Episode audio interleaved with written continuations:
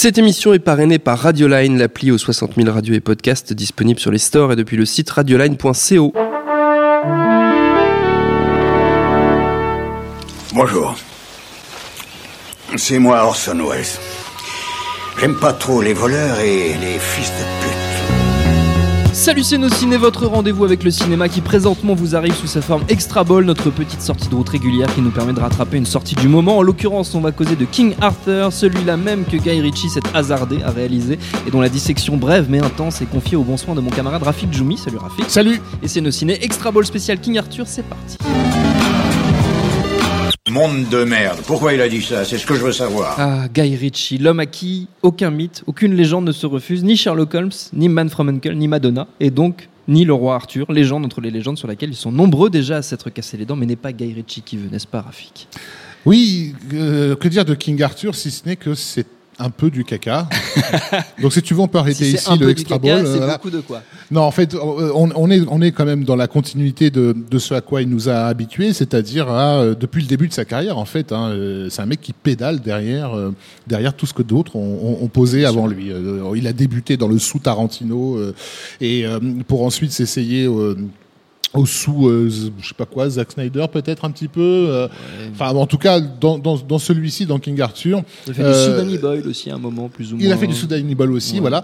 Euh, bon, moi j'avoue, parce que j'ai parfois des, des déviances euh, euh, Profondes. d'ordre, euh, comment Profonde. Euh, voilà, mais qui, qui sont qui sont liées à- aux, aux formes en fait. euh, et et j'ai vu les deux Sherlock Holmes Ah. euh, simplement parce que le cinéma me propose trop peu de rétrofuturisme et qu'il y avait que dans ces films-là qu'on pouvait avoir quelques vagues plans euh, un, un peu un peu steampunk et, et ça me manquait donc j'étais voilà du coup je les ai matés pour ça. Euh, je n'ai pas forcément, je ne manque pas par contre de, de grands films euh, médiévaux à, à me mettre sous la dent, donc du coup il y avait un, un intérêt beaucoup moindre à- Voilà, voir King Arthur. Euh, D'autant que euh, son obsession sur ce film-là n'est. Ah, bon, bon, déjà, faut d'emblée insister sur le fait que ça n'a rien à voir avec, évidemment, sans doute, la légende du roi Arthur. Au sens où. euh, euh, c'est- après, il y a plein de versions de la légende arthurienne. Enfin, il y a, disons qu'il y a plusieurs interprétations. il y a un maximum de, de versions de, de la légende du roi Arthur parce que c'est un mythe fondamental. Et ça. qui dit mythe fondamental dit qu'on joue sur des concepts euh, absolument profonds, essentiels, complexes, c'est-à-dire tout l'inverse de ce que le film Que ce que recherche propose et propose. bien. C'est-à-dire que toute la- l'extraordinaire complexité qui se cache derrière le mythe arthurien et qui a été souvent bien servie par pas mal de, de gens, que ce soit John Boorman, que ce soit euh, les Monty Python, euh, que ce soit euh, Alexandre Astier, euh, et je les mets sur le même plan parce qu'il faut savoir, ça c'est peut-être anecdotique mais c'est intéressant, qu'il n'existe pas d'autorité sur le mythe du roi Arthur puisque c'est un mythe et que dans les, par exemple, si vous faites des études arthuriennes très sérieuses à Oxford en Angleterre, vous allez étudier Sacré Graal au même titre que vous étudierez le, exactement Chrétien de Troyes. Et pareil pour euh, pour Alexandre Astier. Euh, ces récits sont pris très au sérieux parce qu'ils participent en fait à, à créer le euh, ce qu'on pourrait appeler le canon. On n'est pas du tout là. Euh, là, il s'agit de l'histoire d'un jeune homme euh, qui trouve que son papa il lui manque euh, et qui est donc désespérément à la recherche de son papa. C'est ça, hein, le, le- le- le- film de, de.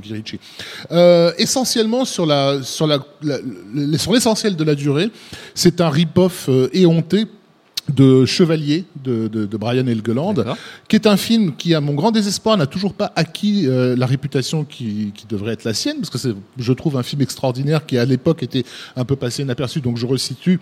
Euh, c'était une tentative de faire un film chevaleresque euh, en, en jouant explicitement sur les anachronismes pour rendre ces personnages plus proches de nous. C'est avec Heath Ledger, si me C'était un des, bien. un des grands rôles même de, de, Heath Ledger.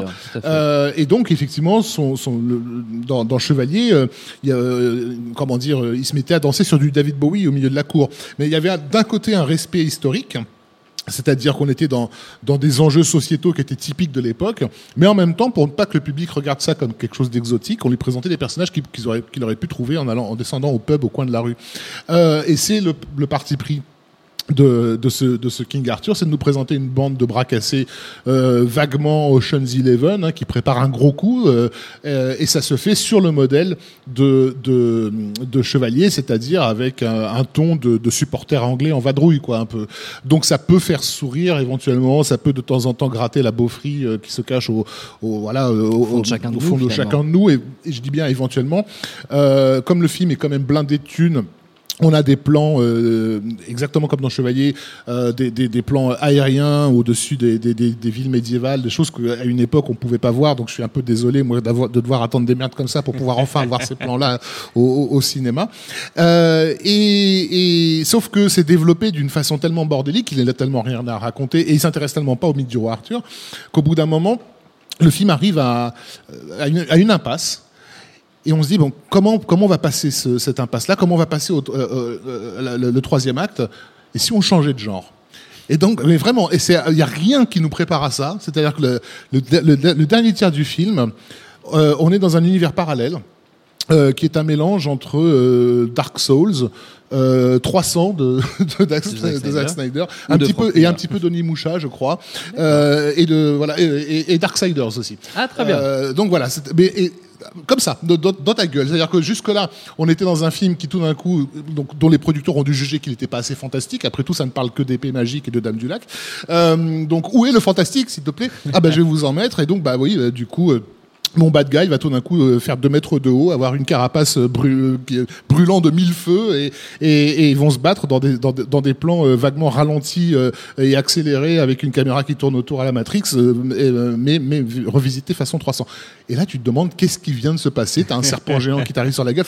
Donc, le- ça ça aurait pu être fun si tout le film avait été comme ça, c'est-à-dire si tout le bordel euh, jeu vidéo avait été assumé dès, dès- dès le départ, on aurait peut-être, je dis bien peut-être, retrouvé l'innocence d'un d'un Gods of Egypt, qui est donc pour moi- je, je remercie encore une fois l'équipe de nos, de nos, nos ciné de m'avoir obligé à regarder ce vrai film-là. C'est un de mes une souvenirs de l'année Très dernière bonne émission sur ce que- film. voilà, j'aime les films foutraques, enfin, comment dire, j'aime les films infantiles au sens euh, vraiment enfantin, c'est-à-dire qui assument d'être des films pour gosses euh, avec des idées débiles. Et effectivement, Gods of Egypt, c'était C'était- c'était ça du début à la fin, et c'était si t'aimes ça, t'es parti pour deux heures de, de non- non-stop. Sauf que euh, Chevalier, tu vois, euh, King, euh, King King Arthur n'assume pas, Oui. euh, et n'assume pas ce côté Gonzo.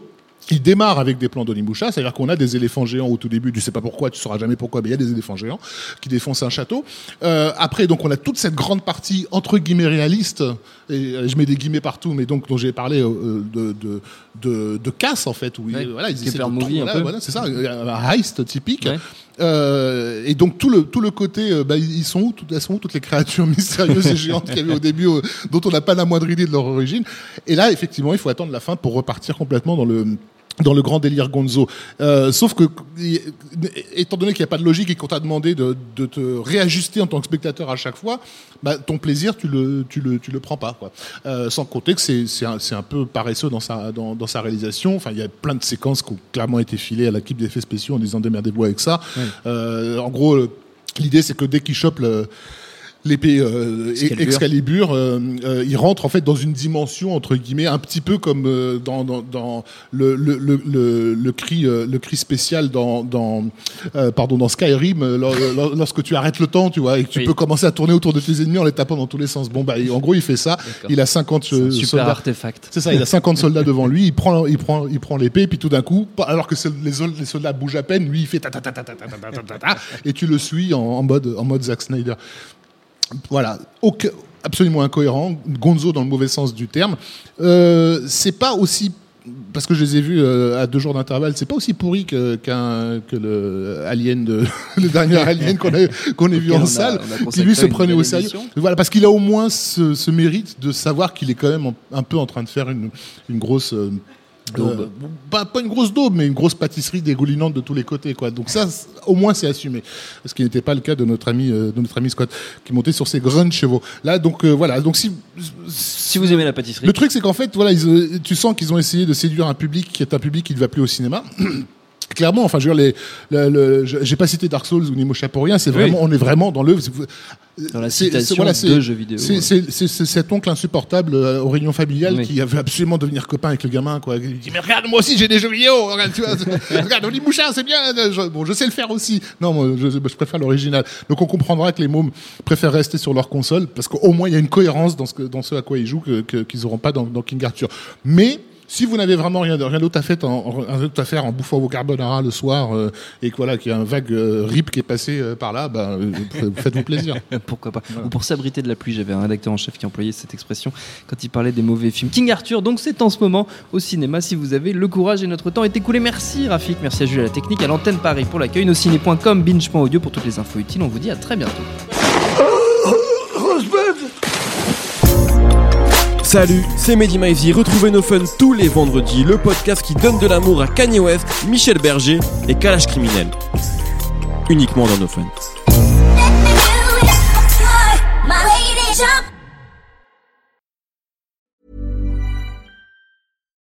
Some places take you away, some bring you together. Marathon does both. Marathon is Florida's family key, with something for everyone. You'll find museums and wildlife refuges, wide open beaches, miles of warm, clear water, and the historic Seven Mile Bridge. For more about Marathon and the latest safety protocols, visit flakeys.com/marathon.